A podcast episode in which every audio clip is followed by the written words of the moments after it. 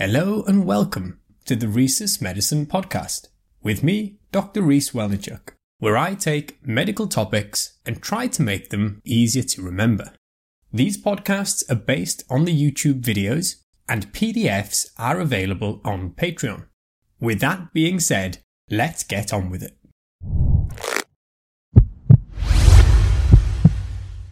Gout is a form of inflammatory arthritis. Specifically, it's a crystal-induced arthropathy, meaning disease due to crystals being deposited in or around the joints. Specifically, gout is caused by deposition of monosodium urate crystals within tissues, a substance that ultimately comes from metabolism of purines, which are compounds found in the body, for example adenine, guanine and xanthine. Uric acid is the end product of human purine metabolism, but uric acid is a weak acid. Therefore, in the body, where the pH is around seven point four, it takes the form of urate, which is a negative ion, and then binds with the abundant extracellular sodium ions that we have, which are positive, forming monosodium urate. In more acidic environments, like the urine, it remains as uric acid. This is why in gout, the crystals are monosodium urate, while renal stones are more likely to be made of uric acid crystals. Monosodium urate precipitates and forms crystals when certain conditions are met, mostly by having sustained high concentrations of urate, but also local factors like low temperatures, pH, and even the components of cartilage itself. Presence of these crystals within the joint and surrounding tissue is what ultimately gives the symptoms of gout.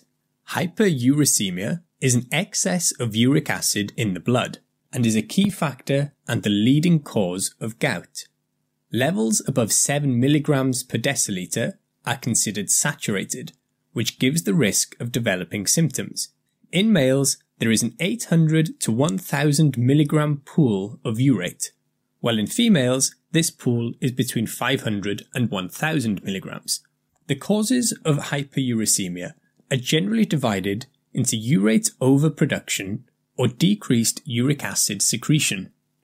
Factors increasing production include eating food rich in purines like meat, seafood, beer, and fructose-containing beverages, and conditions with high cell breakdown or turnover, examples being psoriasis, rhabdomyolysis, tumour lysis, and even lympho or myeloproliferative diseases. Errors in purine metabolism, such as hypoxanthine phosphoribosyltransferase deficiency, can increase the amount of urate. Uric acid is primarily excreted through the kidneys and to a smaller degree the gastrointestinal system. So acute kidney injury or chronic kidney disease can lead to reduced excretion, as can hyperparathyroidism and certain substances like diuretics, aspirin, and even alcohol. Other factors include being male, and in particular, it is rare before the menopause in females, suggesting a hormonal involvement. Increasing age and genetics, which is thought to cause a sixty percent variability in uric acid levels, also increase the risk, as does obesity, and as we already mentioned, comorbidities also play a role in urate levels and the development of gout.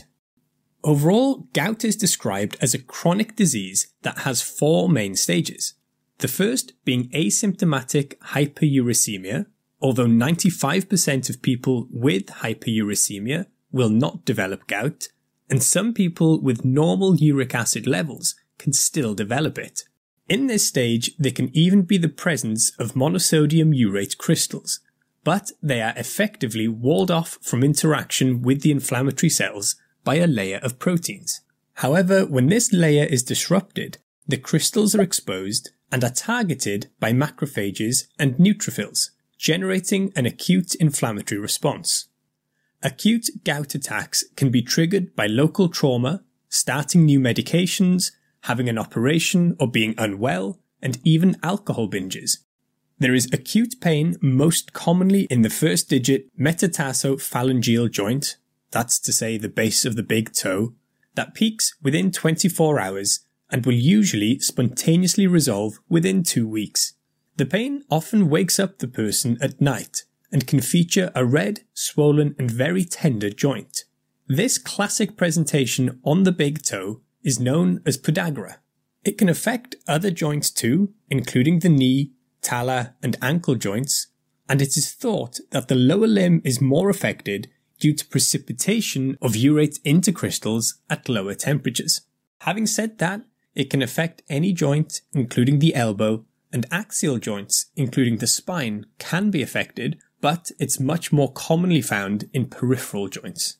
Then is the intercritical period, where there may be some lingering pain, but in most cases the pain resolves while there is still an ongoing subclinical inflammatory process. Chronic tophaceous gout is a stage that frequently occurs after ten years have passed since the acute attack. Over time, there is granuloma formation around the deposited monosodium urate crystals, clinically found as pale subcutaneous nodules, most commonly on the digits of the hand and feet, but can even happen on the pinna of the ear. These can lead to bone destruction and deforming arthritis.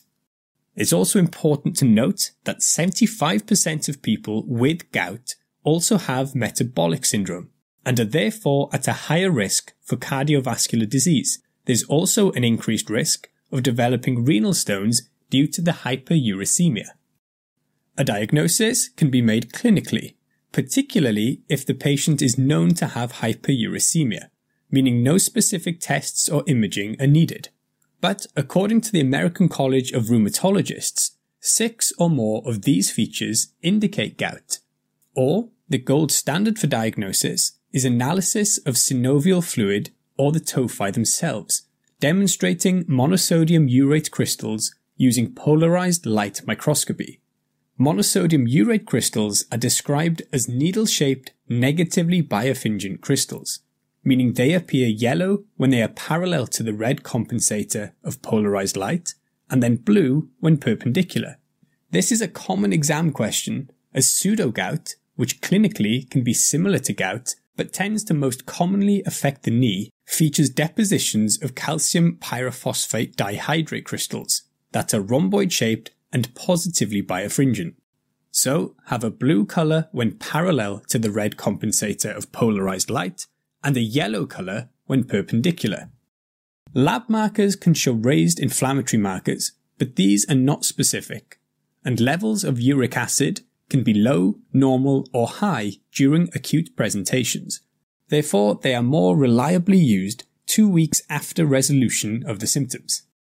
During acute flares, the aim is to reduce symptoms and inflammation, and longer term to reduce urate levels to reduce the risk of flare-ups and chronic joint destruction.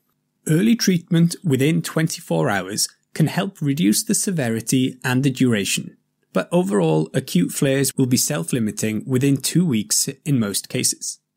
Options include non-steroidal anti-inflammatories like ibuprofen or naproxen, but aspirin is not indicated because it can paradoxically increase serum urate levels by promoting renal retention. Colchicine is another option, as are glucocorticosteroids, which are first line in patients who cannot take nonsteroidals or colchicine. Anakinra and canakinumab are anti-interleukin one agents that more recently have been shown to have some benefit.